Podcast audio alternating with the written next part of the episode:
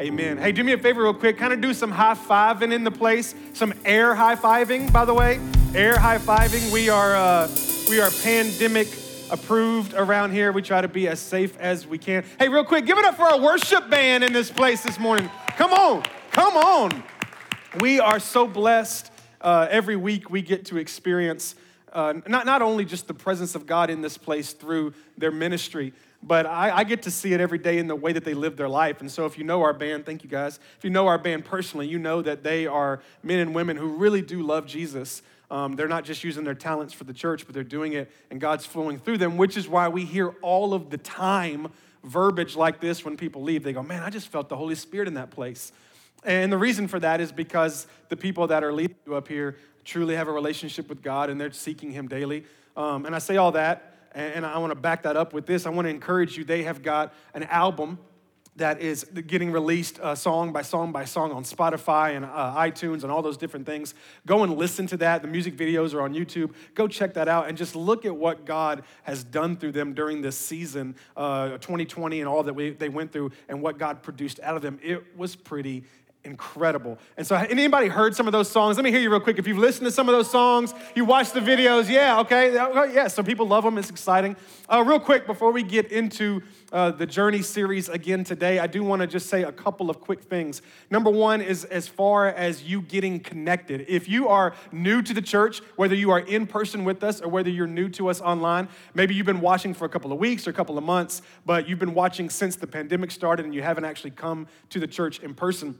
I want to encourage you to get connected, and you can do that in one of two ways. If you're online, there's going to be a number coming on the screen. I want to ask you to text that number so that we can get information about you, reach out, and connect. If you're with us in person, I want to encourage you to just hang out in the lobby for just a couple of moments after service. My wife and I would love to meet you, uh, get to know a little bit about you, share uh, just kind of the vision of Victory, and then maybe answer any questions that you would have. Again, we love and thank you for visiting with us at Victory. There are four ways that you can get connected here. There are four things that we're about. It's, we call it our four G's grow, God, give, and go. Uh, the number one way you can get, get connected is to continue to come. Uh, come on Sundays, come to the worship experience, watch online, and grow in your knowledge of God. Second is guiding, which is our discipleship process, which I understand that because of the pandemic, it's a little bit uh, different in this season, but we are looking into some, some creative ways to roll that out again in the spring. And so uh, I'll be sharing more about that weeks to come, and I hope you get involved in that. The last two ways one is to give, whether you're giving financially or whether you're giving in service. Uh, you can obviously give financially, but you can also give by serving on one of our dream teams. And we just opened the nursery today, right? Yeah, yeah, yeah. And so you can you can join, be a part of it. You can bring your kids. Nursery's open. We got volunteers already serving. You can serve in our production team, worship team, first impressions team, and nursery. Uh, and, and we just love to have you use your talents for God. And last but not least, is uh, in outreach. And so we do a lot through our church in outreach. We want to encourage you to get involved in that, whether it is, again, just giving financially or giving of your time and your service. And so, again, welcome to Victory. So glad you could be a part of it. Hope you will get connected. Last but not least, before we jump into it, uh, I, I've been encouraging you during this series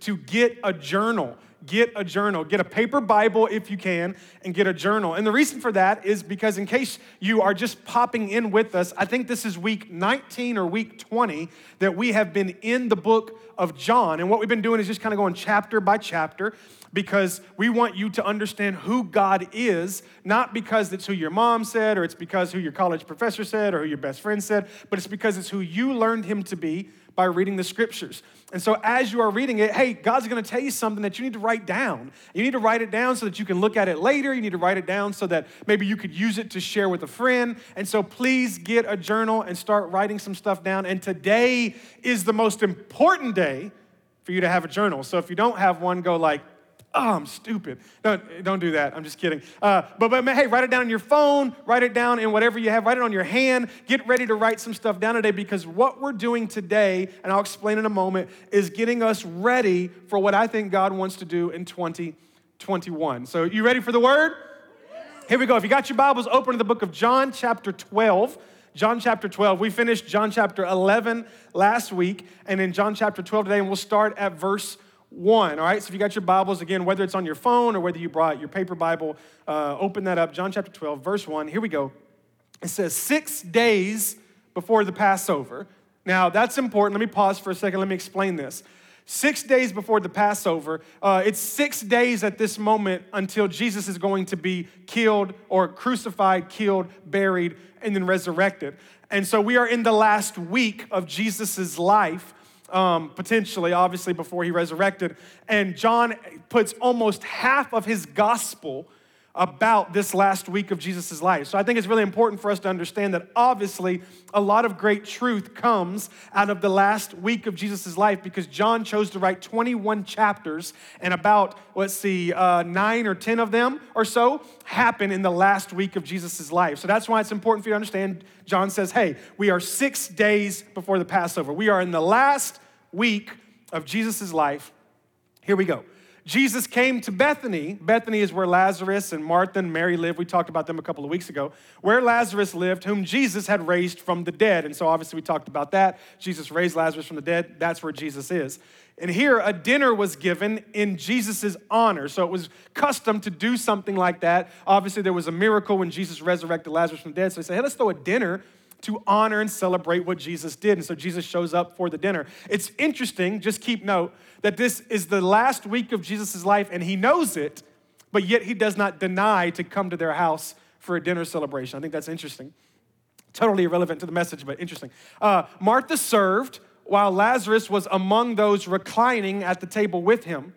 Then Mary took about a pint of pure nard, which is kind of a, an, an, oil, an expensive perfume, as they say it, and she poured it on Jesus' feet and she wiped his feet with her hair.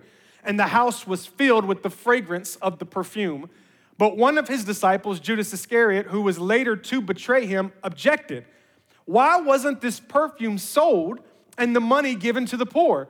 Because the perfume is worth a year's wages. You imagine that? So if that was in today's anywhere from probably 40,000 to $70,000 would have been how much this oil was worth and she broke it and poured it on Jesus' feet. He said this, watch this, not because he cared about the poor, it's because he was a thief. Now, John is obviously writing this long after it happened, so he's looking back, knowing what Judas did, knowing what happened to Judas, and he goes, Man, he wasn't asking this because he cared. He was asking this because he was a stinking thief. And as keeper of the money bag, he used to help himself to what was put into it. Leave her alone, Jesus replied. It was intended that she should save this perfume for the day of my burial, because that was custom to put perfume on dead bodies before they were buried. And you will always have the poor among you, but you will not always have me. Meanwhile, a large crowd of Jew- Jews found out that Jesus was there, and they came not only because of him, but they also came to see who? Lazarus, because Lazarus had been raised from the dead. So the chief priests made plans to kill Lazarus as well. So they were going to kill Jesus and Lazarus. For on account, watch this, of him, many of the Jews were going over to Jesus and believing in him. I want to talk to you for a moment this morning from the idea you are what you believe. You are what you believe. Have you ever had a smell generate a memory? You know what I'm talking about? Like, like you just, some, you know, you just kind of get a whiff of something, and then all of a sudden, you know, you start to think about something. For example, uh, you might smell. Anybody, anybody ever? Ha- how do I say this? Do you appreciate the smell of hose water? You know what I'm talking about? I'm not the only person, right? There's just something about hose water that is like amazing. And, and when I smell it, it, it, takes me back to like summertime and all. It just, it just generates a memory. Uh, uh, do, you, do you have any uh, foods that when you smell foods, they, they kind of generate a memory? Maybe it's like an apple pie, or you know, or maybe it's baking bread or whatever it is. And when you smell it, it's like, oh, mom used to do that, or grandma used to do that, and it's amazing. Uh, what about a perfume or a cologne, right? My, my dad had a, a certain cologne. I think it was called Obsession.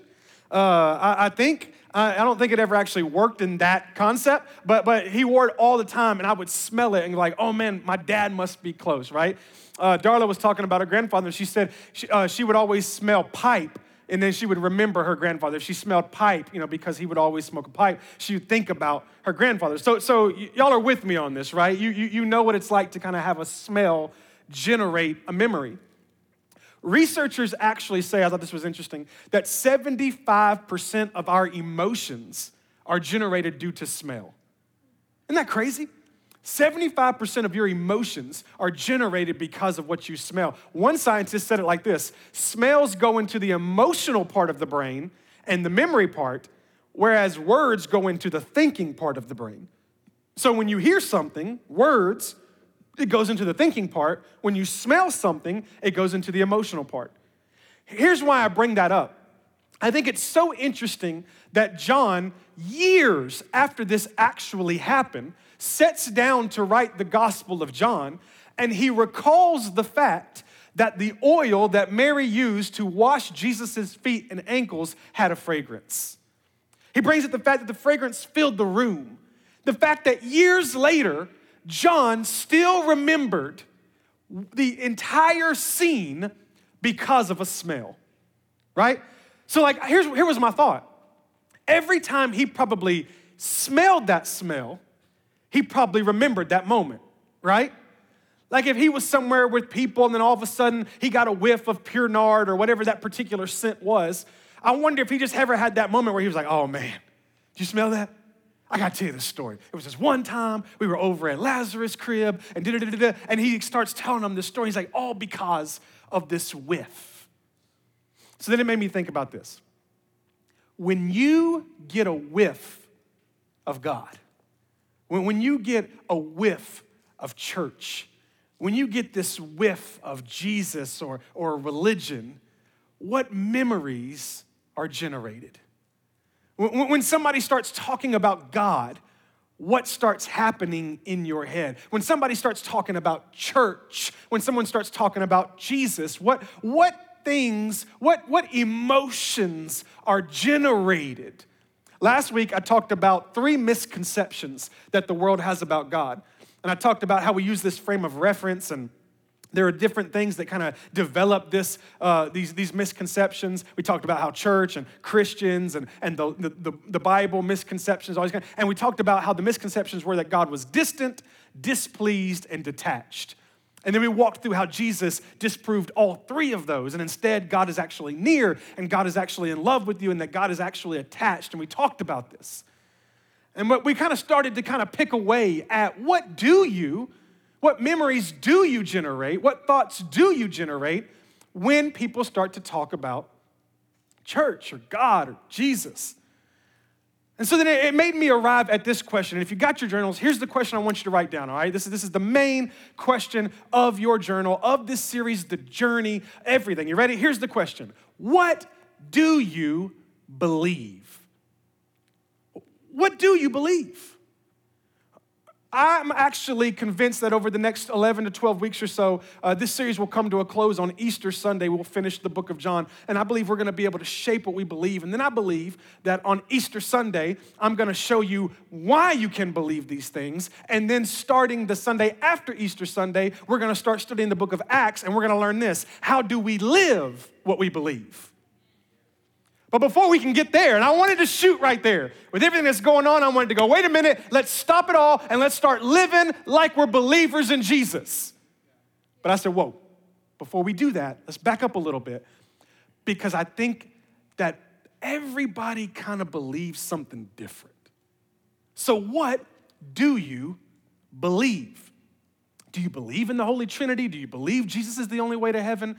Do you believe that Jesus is coming back and going to establish a new kingdom? Or do you think that Jesus wants to be the kingdom of, of earth? Like, you know, what, what do you believe? Do you believe that there are other ways to, what, what do you believe? Because more than ever, more than ever, if 2020 taught me anything, it's that you can be in a room with a group of people and we can all be here for the same reason, and that's to honor Jesus, to worship Jesus and yet we can all have different beliefs.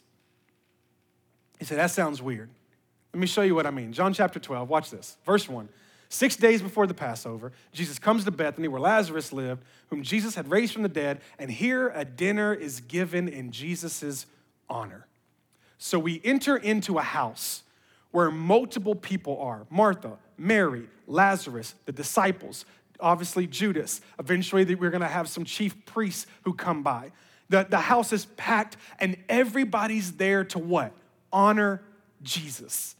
Everybody's there to celebrate Jesus. But yet you can tell by the actions in the room that not everybody believes the same thing. What we believe will always determine what we prioritize. What you actually believe determines what you make a priority, okay? Everything can't be everything. Everything can't be the most important. You've got to prioritize things. And listen to me what you prioritize will reveal what you believe. For example, if you prioritize going to the gym, then you must believe that the gym is going to make you healthier, right? You can say, Oh, I believe that, but if you don't go to the gym, do you really believe it? You don't prioritize it. If, if you believe that the most important thing for your kids is quality time, but you don't actually prioritize spending time with them, then do you believe it? Right? Like, I'm just saying, like, what you believe determines what you prioritize. If you believe that the most important thing you can do is catch up on The Bachelorette or The Bachelor, I don't know if we're male or female this time, then you will prioritize doing that because whatever you believe is what you prioritize. I was talking to Darla about this the other night, and, and she said this statement. I thought, oh, that's so good. She said, You can tell if you've prioritized Jesus on, if, on whether or not your Bible app is in the cloud. Did you catch that? Let me explain. If you don't use an app for a while and you have too much storage, this cool thing that Steve Jobs has done now from the grave is that this app will actually go into the cloud because you don't use it, so it doesn't want to take a memory. So the, the, the apps that you don't use go to the cloud. So she was just making a statement like, obviously, if you haven't opened up your Bible app, haven't used the Bible app, it'll go to the cloud, right? Makes sense? Okay, you're with me? There we go. Okay. So what you believe is what you prioritize. So let's go to this room that's happening in this dinner for Jesus. And Martha has prioritized serving because Martha believes in customs and Martha believes in traditions, and Martha believes in rituals. And the custom of that day was that when you threw a dinner, the men's responsibility was to lounge and eat, and the women's responsibility was to serve. Now, that's not what we should want today, gentlemen, okay? But that's what the, stop, you will get it bad, um, okay? They'll be laying on the hands, laying on of the hands. Um, and so, so, so here's the deal that was just the custom. And, and Mary was a supporter of the custom. She believed in the custom and in the rituals. So while everybody else was doing their thing, Martha was serving. That's what she believed in. Judas believed in monetary gain. He believed in himself. He believed in himself getting all the money, which is why we know that Judas ends up selling out Jesus for money and so on, right? Because Judas cared about himself, which is why he prioritized the value of the perfume being wasted instead of the actual act of Jesus being worshiped. The chief priests that were mostly made up of Sadducees, they believed that the resurrection was a hoax. They believed that resurrection wasn't real. So they prioritized killing Jesus and killing Lazarus because Jesus was talking about resurrection and Lazarus had modeled it. Okay? So what people prioritized was based off of what they believed. Everybody's in the room to do the same thing to honor Jesus. But everybody's actions are revealing what they believe. Martha believes in customs, so she's serving. Judas believes in money, so he's going, man, I could have, that's a whole year wages. Did the chief priests believe that the resurrection is real? So they're like, we got to kill those two guys because you can still be in the presence of Jesus and not know what you believe. So people are all in the room and they're all doing different things because our actions, hear me, our actions will always reveal what we believe. So here was the question that I wrestled with all week, and because I love you and because I'm your pastor, I figured I'd give it to you so that you could wrestle with it for a week. You ready? All right? Based off your actions, if we were to look at your priorities, if we were to look at your actions, what do they say about what you believe? Your actions over the past week, over the past month, over the past year, what you have prioritized over the past day, over the past week, over the past year, what would those things say about what you believe? I was reading this story about this guy named Charles Blondin. I think I, wanna, I can't remember quite. I think it happened like in the 1800s or something. Don't, don't quote me on the actual time frame.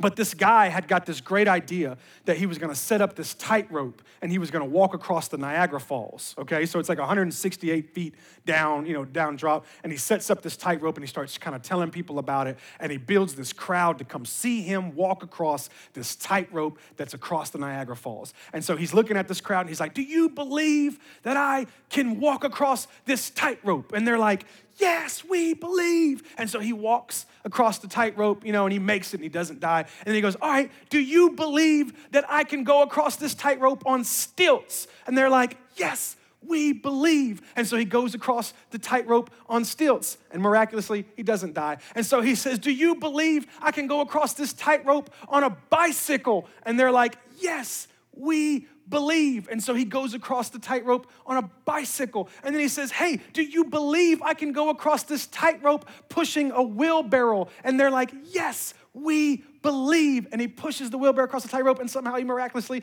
doesn't die. And he says, Do you believe that I can push this wheelbarrow across this tightrope with a human being sitting inside of it? And they go, Yes, we believe. And he goes, Then who's gonna get in it? And nobody raises their hand right? Because we can say we believe all day, but it's our actions that actually reveal what we believe. Do you believe? Yeah, I believe. Then get in it. Ah, I don't believe that much. And this is kind of what I think is happening to modern day Christianity is that we believe something. But the more that that belief is tested, the more we start to go, ah, I don't believe that much because our actions always reveal what we believe. Now, listen, hold on. Before you start checking out, before you start grabbing your purse, before you go on to whatever else is on Facebook or whatever, this is not a message about what you do. It's not a message about behavior. I'm not preaching about behavior. This is a message about belief. I think the most common misunderstanding in modern day Christianity and modern day church is that we spend way too much time focusing on what you do instead of what you believe. We have spent way too much energy on going after what people are doing. The church is known for what? Behavior modification. The church is known for going after what you do. If you start going to church, you know you're gonna be able to do that anymore. I saw you at church and you do that. It's all about what you do. And that's the problem is that this isn't about what you do, it's about what you believe. Because listen, whatever you truly believe will automatically have a direct impact on how you live. It's not about what you do, it's about what you believe. Because what you believe, guarantee, no matter what I say to you, I can say anything to you but something that you really believe automatically has an impact on what you do. Check this out. The disciples did not follow Jesus because the Bible instructed them to. Matter of fact, outside of the Old Testament, they were the Bible. They, they were writing the Bible, they were living the Bible. They didn't have the New Testament. They couldn't go, well, hold on, you know, it says in John that I should follow Jesus. That wasn't a thing. The disciples didn't follow Jesus because the church encouraged them to. The church was trying to kill Jesus. The disciples didn't follow Jesus because of blessing and favor and all of these things. The modern day or, or the, the early Christians were being persecuted and murdered. They weren't following Jesus because of the Bible. They weren't following Jesus because of church. They weren't following Jesus because of all the favor and the blessing. They were following Jesus. You ready? Here it is. Drum roll. That's awkward. They were following Jesus because they believed in him. They believed that he was the Son of God. They believed that he was God incarnate and human. They believed that, he, that they believed all. And look, and I'm gonna talk about this later, not today, but, but they, they, their beliefs were even strengthened even more once he died and resurrected. They followed him because they believed in Jesus. Once you clarify what you believe, it naturally has an influence on what you do. Now, let me tell you this, and, and hear me out before you start judging me when I say this. The purpose of the Bible is not to change your behavior, it's to build your belief. I, I guarantee most people think that the purpose of the Bible is to change behavior because of the way we communicate it. Well, you know, it says in the Bible, can't do this, you should do that. And so we start to go, oh, okay. So God wrote the Bible to, to show us how to behave. That, that was the purpose of it. No, that wasn't the purpose of it. The purpose of the Bible was to help you build your belief in Jesus and in belief in God. And watch this once you believed in God, then you want to change your behavior.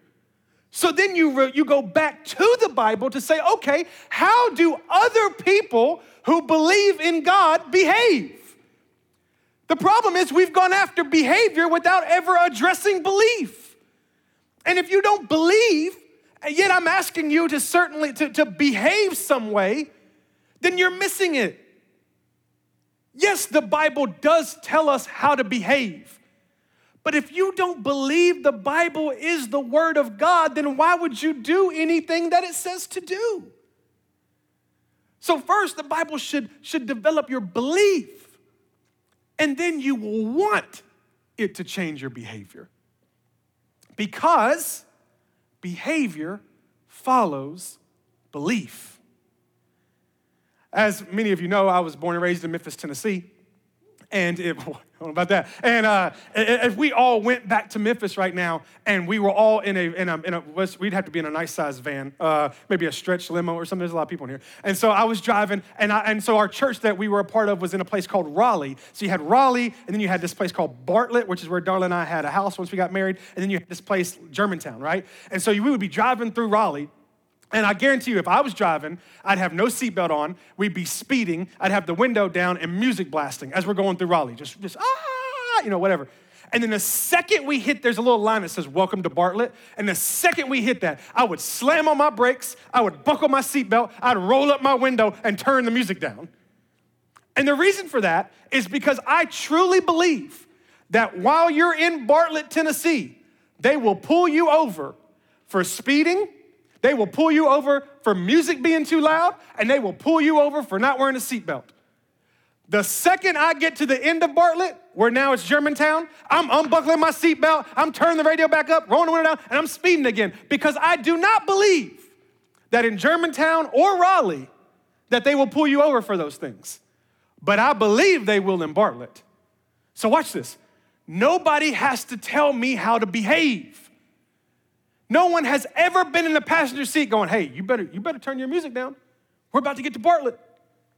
No one has to tell me how to behave because I believed, right? Even another illustration. I have had interactions with all kinds of people during this pandemic uh, season. And I have heard all kinds of different uh, you know, perceptions and, and, and takes on the whole scenario. And so I've had conversations with people who, I'm not gonna say that they said that the virus was like not real, but they said, you know, it's kind of been blown out of proportion and those kind of things. And so I was, okay, you know, I'm listening to them, I'm, I'm whatever. And so uh, they wouldn't wear a mask or they wouldn't, they wouldn't social distance or, you know, they were just kind of like, hey, I'm gonna do my thing. I think it's kind of blown out of proportion. And I'm like, okay, okay, do your thing. And so I would see them like two weeks later or a month later and then when I'd see them, they'd have like a mask on and they'd be like, don't come near me. You know, they'd be acting different. I'm like, what, what happened to you? Why did you change? And they said, well, somebody close to me got it. I'm like, oh, okay. So your behavior changed because what changed? Your belief. I'm, I'm just trying to give you the, the, the clearest examples here that Christianity has never been about you changing your behavior before you believe. Never. And that's the problem. I've said this from day one from this pulpit. Why are we surprised when sinners sin? Why are we surprised? They don't know Jesus, they don't believe in Jesus, so why would they behave like Jesus? The biggest problem we face today is that we are watching people who are Christians not behave like Jesus. And we're going, what's wrong? And I guarantee you, we don't have a behavior problem, we have a belief problem. That's the problem, church. It's not that they're not good people. It's not that you're not a good person. It's not that you don't come to church. It's not that you don't come to one place to honor Jesus. We do. But when it comes to what we believe, we aren't certain. And so, therefore, it's hard for us to behave when we aren't sure what we believe. So, back to my question What do you believe? What do you believe? Well, when I was young, no, no, no, no, no, no, no, no, stop that. Well, Pastor, you said, no, no, no, no, no, stop that, stop that. What do you believe? I know what I believe. What do you believe? I, I think that's probably the most important question we should be asking right now. I don't know that the question right now that we should be asking is, I wonder when I can get a vaccine. No, what do you believe? Not about the vaccine, about God. What do you believe? We'll come back to that. Let's, let's, let's, let's address this question first. What did Mary believe that made her behave like she did? I walked you through what Martha believed and what, what Lazarus believed. I'm not Lazarus, uh, Judas and, and the Sadducees. Well, what did Mary believe that changed the way she behaved? That, that, that's what I want to ask. Let's go back to the Bible. John chapter 20. I'm sorry, John chapter 12. I'm sorry, John chapter 12. Yeah, that last part where it talks about what Mary did. So Mary comes into this room. We kind of we kind of set the scenario up. Here we go. John chapter 12. Uh, oh, maybe I don't have it on there. John chapter. I, I, can paraphrase it for you. Get ready. All right. So John chapter 12.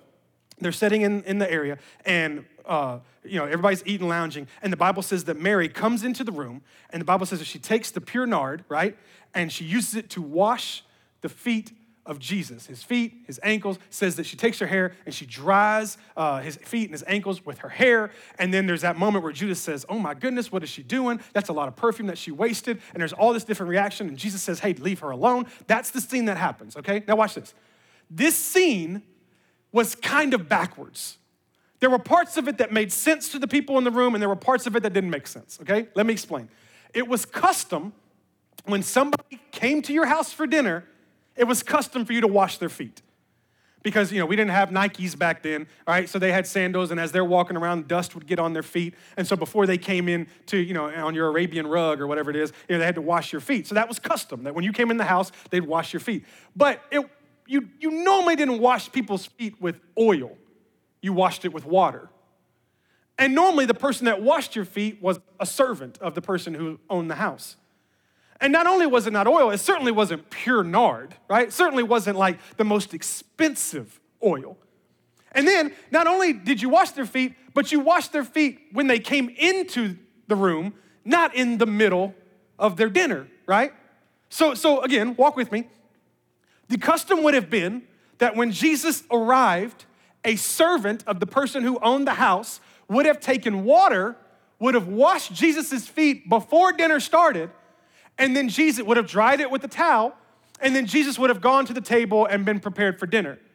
What happened was that in the middle of dinner, Mary pops in, goes over to the feet of Jesus, takes out pure nard, expensive perfume, uses that to wash the feet and ankles of Jesus, and then she dries it off with her hair in the middle of dinner, not the beginning.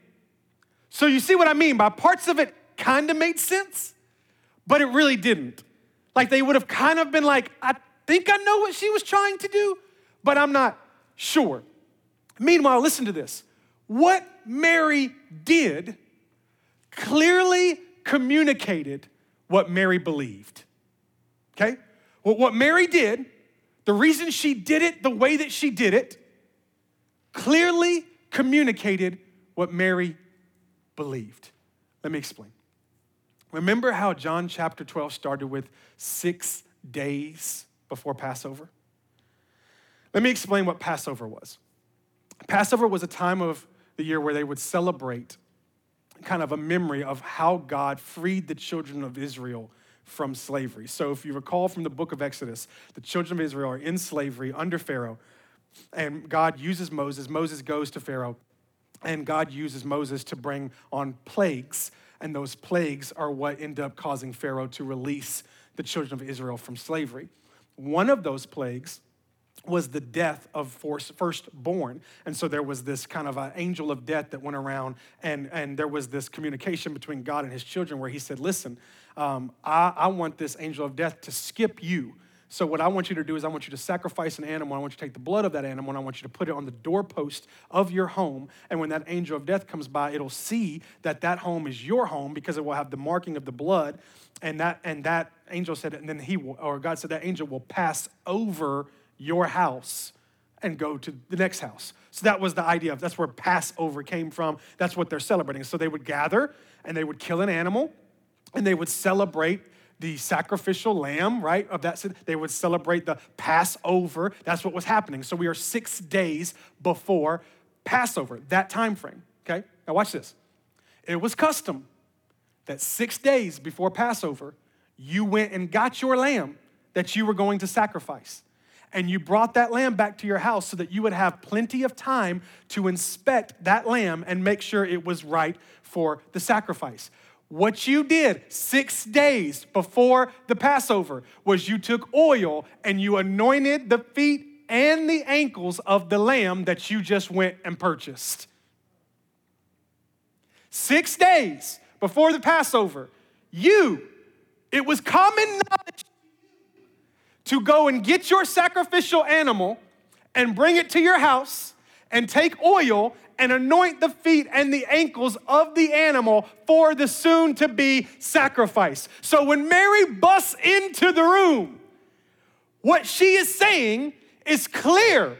She's saying, I believe that Jesus is who I can trust for my salvation. They had this animal, and their trust was in this animal. So much that they would anoint the feet in preparation. It's what they did because they believed that this animal would, would deliver them from their sins. They believed that this animal was the ticket for their salvation. So when Mary busts in the room, Martha's cooking, Lazarus is chilling, Judas is complaining, the chief priest conniving, and Mary says, I'm going to the feet of Jesus because I trust that He is my salvation.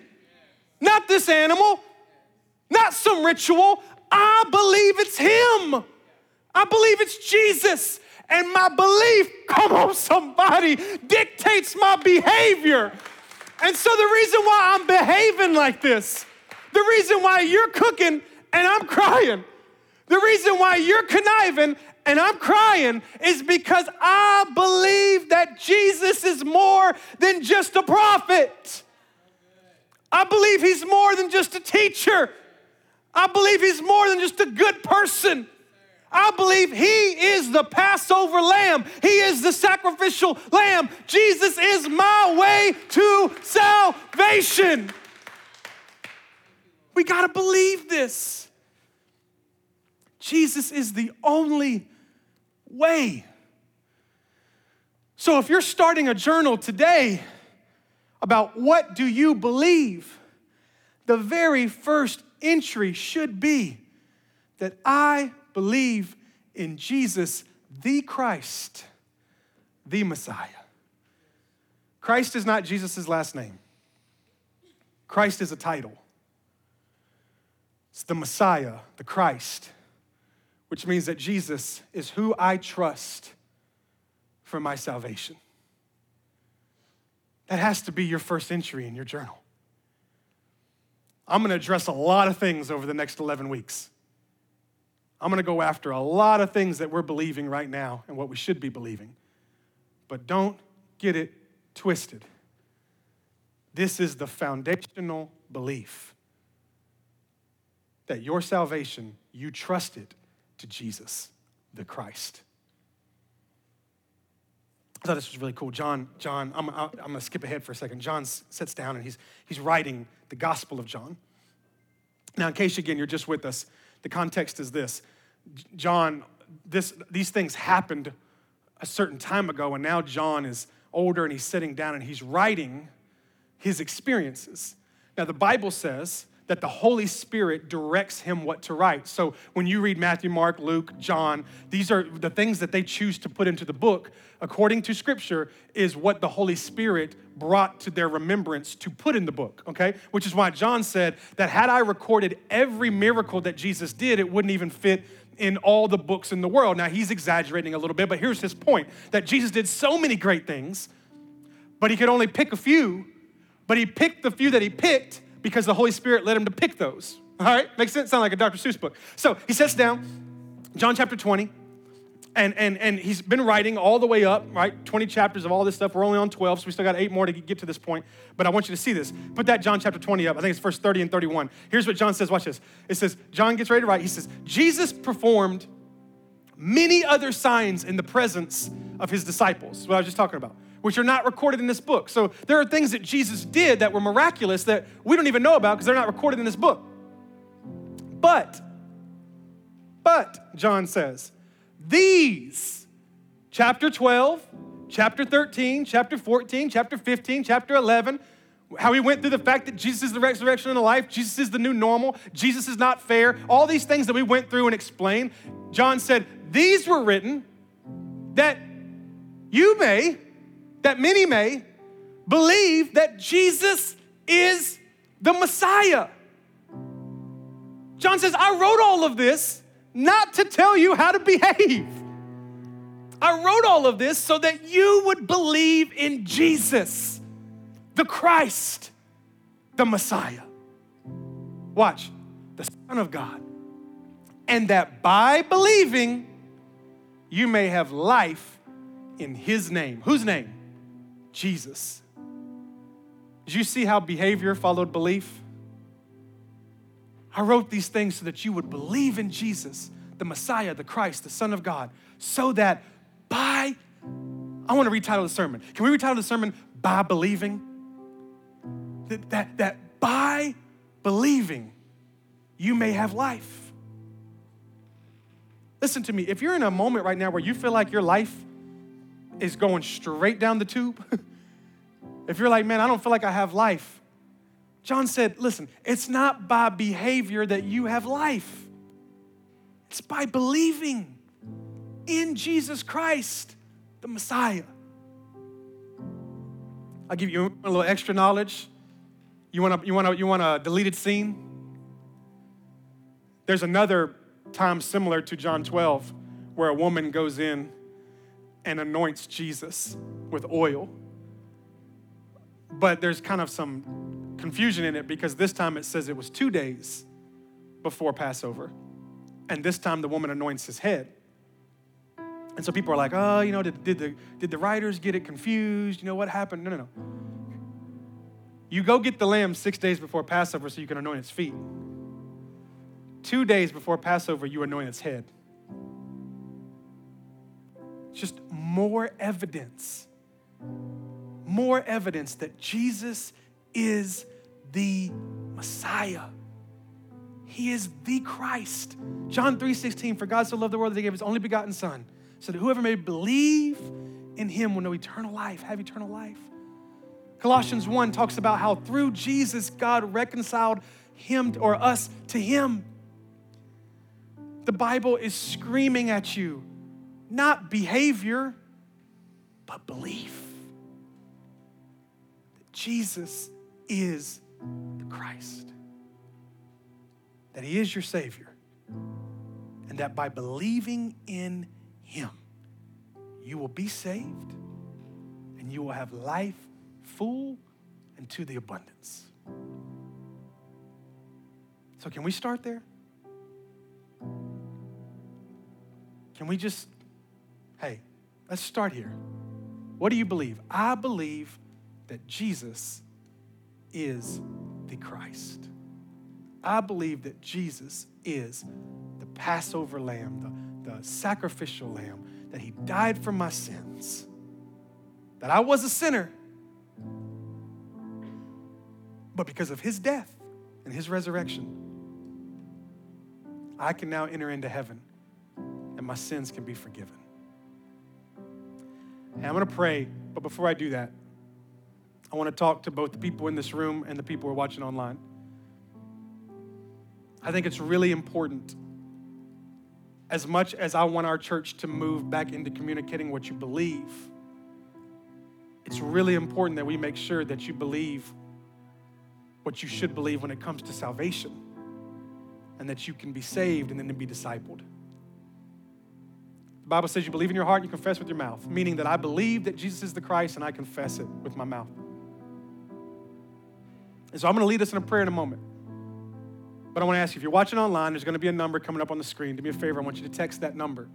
That number lets me know that you have accepted Christ as the Savior of your sins, that you believe in Jesus the Christ. That allows me to reach out to you, to connect to you, to answer any of your questions. If you're in here with me, and today is that day for you, and today you start believing in Jesus the Christ. I want to encourage you again, please talk to me outside in the lobby. I, I, one of the things that I am completely confident about in this year is that my job is to disciple the people who come to Victory Church. So that's what I want to do. What do you believe? Do you believe that Jesus is the Christ? If so, where do we go from here? Amen. Father, I thank you right now for your word. Ah, you're so good. And your word is so alive, so real, it's so true. And Father, as we're shaping what we believe based off your Bible, we start with the fact that we believe that Jesus is the Christ. And so, for every person that's watching, if you're in here, and this is your first time, just out of your own mouth, just say, Jesus, I believe. I believe you are the Christ. I believe you're the Messiah. I believe that you are that sacrificial lamb, that Passover lamb. I believe that you died for my sins. I see what Mary did in John chapter 12 as she anointed your feet. I see on the other anointing when the lady anointed your head. I see John 3:16. I see Colossians 1. I see the fact that John is saying that all of these things were to point us to believe that Jesus is the Christ. Father, I thank you that you give us every opportunity and every chance to not only be able to believe in you, but to be able to learn more about who God is and how God loves us and sees us through you.